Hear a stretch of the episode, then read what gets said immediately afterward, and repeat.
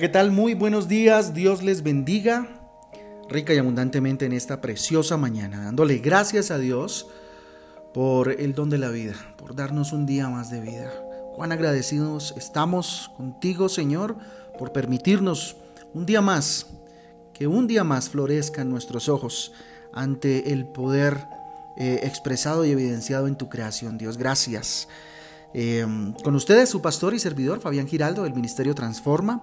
Les doy la bienvenida a este espacio devocional donde juntos somos transformados por medio de la palabra de Dios, por medio de la sangre de Jesús y el sacrificio de Cristo Jesús y obviamente la inspiración del Espíritu Santo de Dios. La sangre de Cristo tiene poder. La sangre que derramó Jesús en la cruz del Calvario eh, tiene un poder incalculable que no sabemos, la verdad no tenemos eh, tal vez capacidad para entender lo que allí en la cruz del Calvario sucedió y por qué Jesús derramó hasta la última gota de su sangre para cubrir y para erradicar de nosotros el pecado. Solo basta creer y seguir a Jesús para que eh, el derramamiento de la sangre en la cruz adquiera el poder eh, que tiene sobre nuestras vidas y se justifique lo que Jesús hizo en la cruz. Éxodo 24 del 1 al 18 es la lectura para el día de hoy y Mateo 1 del 39 al versículo 80. Lectura bíblica pues eh, diaria que le sugerimos también que pueda usted escoger y meditar es eh, bajo este título, el antiguo y nuevo pacto, el simbolismo de la sangre. En Éxodo 24 vamos a encontrarnos con un simbolismo acerca de la sangre de, unos corderos que son sacrificados. Y esto haciendo también un poco el símil con lo que hizo Jesús, que es básicamente lo mismo, entregarse como Cordero Santo en la cruz del Calvario para cubrir nuestros pecados. Éxodo 24 del 3 al 8, Hebreos 9, 18, 23, Mateo 26, 28, Marcos 14, 24, Lucas 22, 20 y Primera de Corintios 11, 25 para que en esos cortos versículos podamos entender lo que significó el antiguo pacto y el nuevo pacto. Pues bien, continuemos con el eh, Éxodo 24. Éxodo 24, ayer veíamos que el ángel de Jehová fue enviado para guiar a Israel, ¿verdad? Y llegamos al versículo 1 del capítulo 24 donde dice que, los eh, que Moisés y los ancianos eh, van al monte de Sinai, ¿cierto?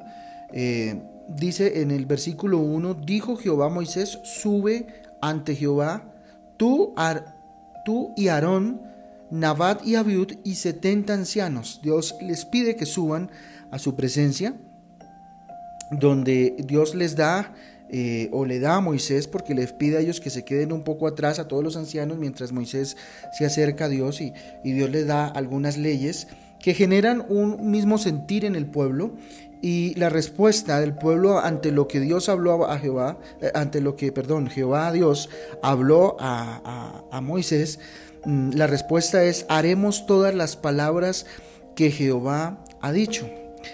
Moisés entonces escribió todas las palabras y, les, compartió, ¿sí? Pero en medio de todo esto pidió a los jóvenes del ministerio, a los, perdón, a los jóvenes del pueblo, ¿sí?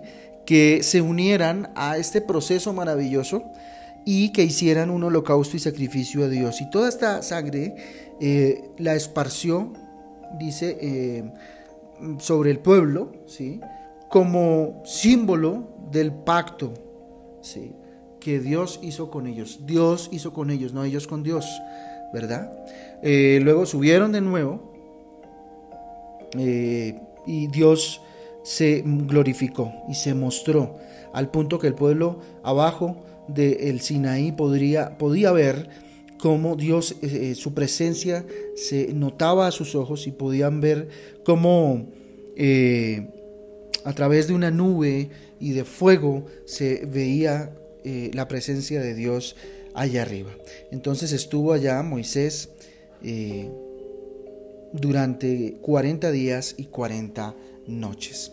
La reflexión entonces que nos lleva a este texto bíblico, que le pido por favor léalo con mucha atención porque es muy interesante, es a preguntarnos cómo es nuestra vida de monte. entendiendo vida de monte como nuestra vida devocional o los tiempos que usted aparta para Dios. Moisés habla de que, eh, o Éxodo habla de que Moisés subía, ¿cierto? Que Dios, el Eterno, lo llamaba a su presencia para tener tiempos con Él e instruirle. Entonces, ¿cómo es nuestra vida de monte? ¿Cómo es tu vida de oración? ¿Subo ante Dios constantemente? ¿Estoy en la presencia de Dios constantemente? ¿Cómo es su relación con Dios? ¿Cómo es la relación? Eh, bueno, aquí habla de que subió con otros acompañantes, ¿sí? La pregunta es, ¿subo a la presencia de Dios constantemente? ¿Estoy en la presencia de Dios constantemente, por ejemplo, junto con mi familia o junto con mi esposa? ¿Tengo una activa eh, eh, relación con Dios o una constante, un constante reconocimiento a Dios? porque Moisés subía con un objeto con un objetivo y el objetivo era ser instruido por Dios, claro, obedeciendo a que Dios lo llamaba. Pero Moisés reconocía la necesidad de que la organización legal en este momento del pueblo era a través de la soberanía de Dios, ¿sí? Adora a Dios constantemente. Fíjese que Moisés les pidió a los jóvenes que hicieran eh, un altar y sacrificaran. O sea, el sacrificio de adoración es constante en mi vida. Adoro a Dios constantemente, le reconozco su amor. ¿sí? Edifico altar en mi casa para Él. Y definitivamente, y por último, obedezco a Dios. Soy de los que contesta, haremos todas las palabras que Jehová ha dicho. Somos de esos. Somos de los que obedecemos eh, a lo que Dios nos indica o nos sugiere a través de su palabra, a través de los pastores, qué sé yo. Soy de los que hago lo que Dios me dice que haga o intento ayudarle a Dios un poco, ¿sí? Eh, ¿Qué atributos vemos de Dios en este, en este eh, capítulo? Bueno, no, no, no, capítulo, pero en este texto bíblico, porque no, ah, bueno, sí es completo, el capítulo 24 completo. ¿Qué vemos? ¿Qué atributos de Dios vemos? Que Dios nos invita a estar con Él, un Dios que nos invita a estar en su presencia, un Dios papá que siempre está dispuesto a guiar a sus hijos, un Dios que nos da instrucción, vemos un Dios eh, que se deja ver, ¿sí? Y que además de eso provee en medio de su presencia, porque dice que comieron y bebieron, ¿sí? Cuando estuvieron con Él, ¿sí? ¿Cuál es la buena noticia entonces esta mañana? Que por el sacrificio de Jesús puedo estar o subir o estar o traspasar a la presencia del Dios Altísimo, ¿sí? Y disfrutar de sus beneficios, del estar con Él, del disfrutar de una relación con Él. Del ser instruido y guiado en medio de una relación de amor de papá e hijo, gracias al sacrificio de Jesús, gracias a la sangre que les decía hace un momento que Jesucristo derramó en la cruz hasta su última gota, al punto que cuando le enterraron la lanza ya salía agua, porque había derramado toda su sangre y eso sí tiene un significado muy profundo y muy importante, ¿sí? Y es que Él nos cubrió con su preciosa sangre para que Dios quitara la ira santa que había sobre eh, el hombre por haber pecado y por haberle dado la espalda. Entonces, eh, vemos definitivamente que la buena noticia es que tenemos la oportunidad de experimentar y ver su gloria manifestada en nuestro monte. En la medida en que nosotros busquemos estos espacios donde oro, donde reconozco, donde adoro, donde hago un altar para alabarle, adorarle y exaltarle, pues empezaremos a ver la gloria de Dios manifestada y evidenciada en nuestras vidas, en un cambio radical de nuestras vidas, en que ya no hay ira, ya no hay dolor, ya no hay enfermedad, en que empiezan a darse una cantidad de situaciones que evidencian su presencia, aún en medio de la crisis que pueda estar pasando, puedo entender que Dios va a estar conmigo. ¿Cómo cambia esto mi forma de pensar? Dios no es eh, un padre ausente definitivamente. Es un papá que está ahí, que está presente, interesado en compartir tiempos de calidad y de intimidad con sus hijos, que nos invita precisamente a eso.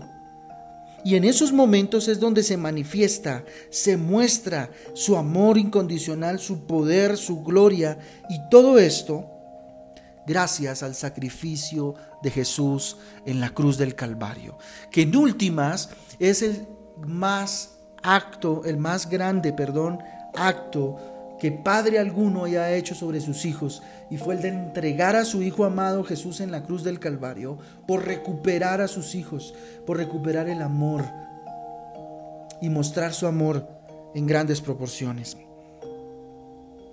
Entonces nuestro desafío a obedecer en esta mañana, ¿cuál es? A fortalecer nuestros tiempos de monte. ¿Cuánto tiempo tú le dedicas a Dios? ¿Cuánto tiempo tú le dedicas a subir a su presencia, a estar en su presencia, a perderte, poner una canción de adoración o poner una canción instrumental como la que en este momento suena en el fondo y entrar en su presencia, a reconocer lo que Él es, a disfrutarlo como papá y a no pedirle tanto? Porque a veces nuestras oraciones como cristianos se vuelven como la lista del mercado. Señor, necesito esto, esto, esto y esto. Nuestro desafío entonces es a tener tiempos de calidad con nuestro papá, a conocer a nuestro Dios de primera mano, no vivir de visión prestada, sino conocerlo de frente, porque Él se muestra a los hijos que le buscan, porque ya no hay ningún obstáculo, porque Jesús los derrumbó y se convirtió en el puente para llegar a Jesús, para llegar a Dios, al eterno. Nuestro desafío obedecer es a tener intimidad con Dios, a vivir una intimidad profunda con Él. Es el desafío que hoy Dios nos hace obedecer, a disponerme a ver su gloria, a experimentar a Dios. Fíjense que muchas veces oramos, le buscamos, le pedimos, pero no disponemos y no nos abrimos lo suficiente para disfrutar el ver su gloria no nos abrimos lo suficiente espiritual, emocional y aún corporalmente, ni disponemos nuestros sentidos espirituales y nuestros sentidos físicos para experimentar su presencia. Yo le pregunto en esta mañana, ¿cuántas veces usted ha escuchado la voz de Dios audible? Audible que la escuchó con su oído físico.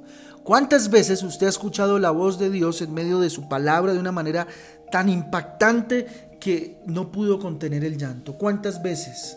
usted ha disfrutado la presencia de Dios de tal manera que usted se olvida de todo y entra en, una, en un estado, no de, no sé, psicológico ni mucho menos, en un estado espiritual, donde se manifiestan hasta dones del Espíritu Santo. ¿Cuántas veces usted ha tenido tiempos de calidad con su papá, donde se derrame en llanto y le cuente todo lo que siente, todo lo que piensa, y su papá usted siente cómo lo sienta en sus faldas, en sus muslos y siente el latido del corazón, el vínculo perfecto de amor con Dios, diciéndole aquí estoy hijo, tranquilo, tranquila, todo va a pasar. Nuestro desafío obedecer es dar valor a la sangre de Jesús. Entender que si puedo disfrutar de lo que les acabo de contar, que está en la Biblia, que puedo entrar en la presencia de Dios de una manera libre y puedo ver su gloria experimentar su gloria y abrirme espiritualmente a Él, es gracias a lo que Jesús hizo. Por eso debemos valorar la sangre de Jesús y no tomarla como un juego. Aplico la sangre de Jesús, pero sin saber, sin tener un contexto de lo que significa lo que Jesús hizo en la cruz. Muchas veces pisoteamos la sangre de Jesús cuando pecamos deliberadamente sabiendo que lo estamos haciendo y que estamos eh, desagradando a Dios.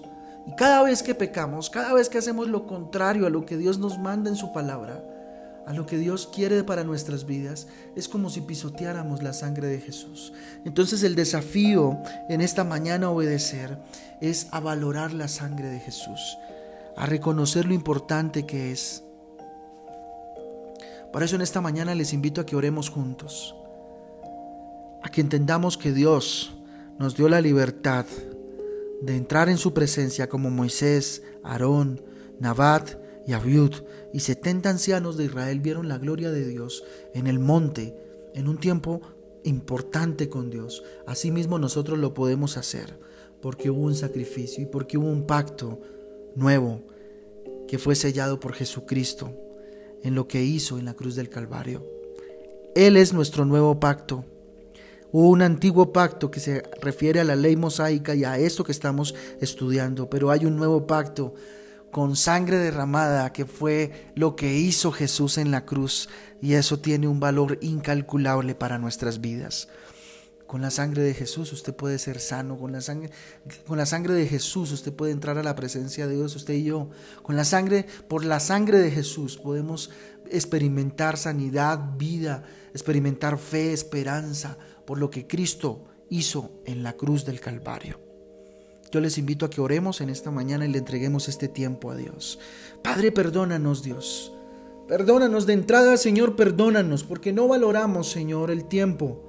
Padre, que pasamos contigo. Padre, porque te has cansado de llamarnos, Dios. Padre Celestial, Moisés acudía a tu llamado. Cada vez que tú le decías, ven, él subía. Pero muchas veces Dios nos has dicho, ven, quiero hablarte, quiero instruirte. Y nosotros hemos preferido el, eh, el, consultar otras fuentes antes que a ti, Dios. Tal vez muchas veces te hemos dejado con la palabra en la boca como tal vez algunos lo hicimos cuando adolescentes con nuestros padres. Tú te, te, has querido acercar a nosotros, Dios, a darnos instrucciones. Inclusive nos las has dado, Dios, y hemos hecho totalmente lo contrario. Perdóname, dígale. Si así lo ha sentido Dios, dígale, perdóname, Señor. Perdóname porque he tomado la sangre de Jesús como algo, Señor, sin valor, Dios y tal vez la he pisoteado con mi conducta, tal vez la he pisoteado Dios porque todavía no se hace evidente la salvación en mi vida, tal vez ni he recibido a Jesucristo en mi corazón porque no entiendo el valor de la sangre que derramó en la cruz, que me permite entrar en tu presencia, tal vez no te escucho y mis oídos están cerrados Dios porque todavía no he invitado verdaderamente a Jesús a mi corazón y no, he, no lo he seguido y no me he arrepentido de los pecados que hay en mí. Y si es así, yo le invito a que le diga, Señor Jesús, Cristo, yo te necesito, reconozco lo que tú hiciste en la cruz del Calvario, pero también reconozco que soy un pecador con tu más, que peco, Señor, constantemente, que mi vida, Dios, tal vez todavía no evidencia la salvación que tú regalaste en la cruz. Por eso te pido que entres a mi corazón. Quiero ser un seguidor tuyo, mi Jesús. Seguir tus pisadas a donde quiera, Señor, que me envíe. Seguir, seguir tus pisadas, Jesús. Ven como mi Señor y Salvador. Siéntate en el trono de mi corazón y haz de mí el varón o la mujer que tú quieres que yo sea. Que mi familia, Señor, eh, vea en mí la evidencia de la salvación, mi Jesús. Y que pueda ver y entrar en tu presencia y disfrutar del beneficio de estar en tus atrios, Jesús, Dios, a través del Espíritu Santo que pueda experimentar el reposo que trae y la paz que trae estar en tu presencia. Por eso en esta mañana les bendigo en el nombre del Padre, del Hijo y del Espíritu Santo. Si usted hizo esa oración y le pidió a Dios que entrara a su corazón, empieza un proceso maravilloso donde esa salvación que acaba usted de confesar sobre su vida se haga evidente en arrepentimiento y en amor delante de Dios. Dígale, quiero entrar en tu presencia. Y yo te pido en esta mañana, Dios, que te derrames paz en este momento sobre todos aquellos, Dios, que están experimentando ansiedad, depresión, bendito Dios, desesperanza, en el nombre de Jesús. Bendito eres, Dios. Te alabamos, te adoramos, Señor. Te exaltamos, muéstranos tu gloria, muéstranos tu rostro, Dios. Estamos en la cumbre de, de, tu monte, Señor, donde nos has llamado, que nuestros ojos te vean, Dios, en gloria. Bendito Padre, como aquellos eh, israelitas que te vieron en una nube y en un fuego abrasador sobre ese monte, Señor, que podamos ver tu gloria. Dígale, hoy me dispongo, dispongo mis sentidos espirituales y mis sentidos físicos y me abro a verte, Señor, a observarte, Dios, a ver tu rostro y a ver tu gloria en cada situación, cada vez que me acerco a la Biblia, cada vez que asisto a la iglesia, cada vez que hablo con mi esposa, con mi esposo, cada vez que hablo con mis hijos, ver tu gloria, verte a ti evidenciado en mi conducta, Dios, en mi vida, cada vez que me vea al espejo, verte a ti, Señor, porque mi rostro sea, bendito Dios, un reflejo de ti, Señor. Bendito eres, Dios. Te alabamos, te exaltamos y te glorificamos en esta bendita mañana, en el nombre de Jesús. Amén y amén. Familia Transforma, les amamos con todo el corazón, como todos los días se lo repito. Estamos a disposición de cada uno de ustedes junto con mi esposa. Recordarles que hoy a las 5 y 30 de la tarde tenemos un encuentro maravilloso con el Señor. Nuestra iglesia Transforma. Si usted asiste a otra iglesia, no sé si sea hoy o mañana, el día en que se reúnen, que se congrega, vaya a la iglesia, busque de Dios, busque tener pastoral con su pastor personal. Eh, vaya a la Biblia y que Dios le hable de una manera impresionante. Esté en la presencia de Dios, busque siempre estar en la presencia de Dios y disfrutar esos tiempos de calidad que Dios ofrece. Hoy en nuestra iglesia va a ser un día de esos. Entonces le invito a que venga y disfrute de la presencia de Dios de una manera plena, plena y llena de Él. Un abrazo y nada, nos escuchamos en la próxima en nuestro devocional Transforma. Un abrazo, Dios les bendiga.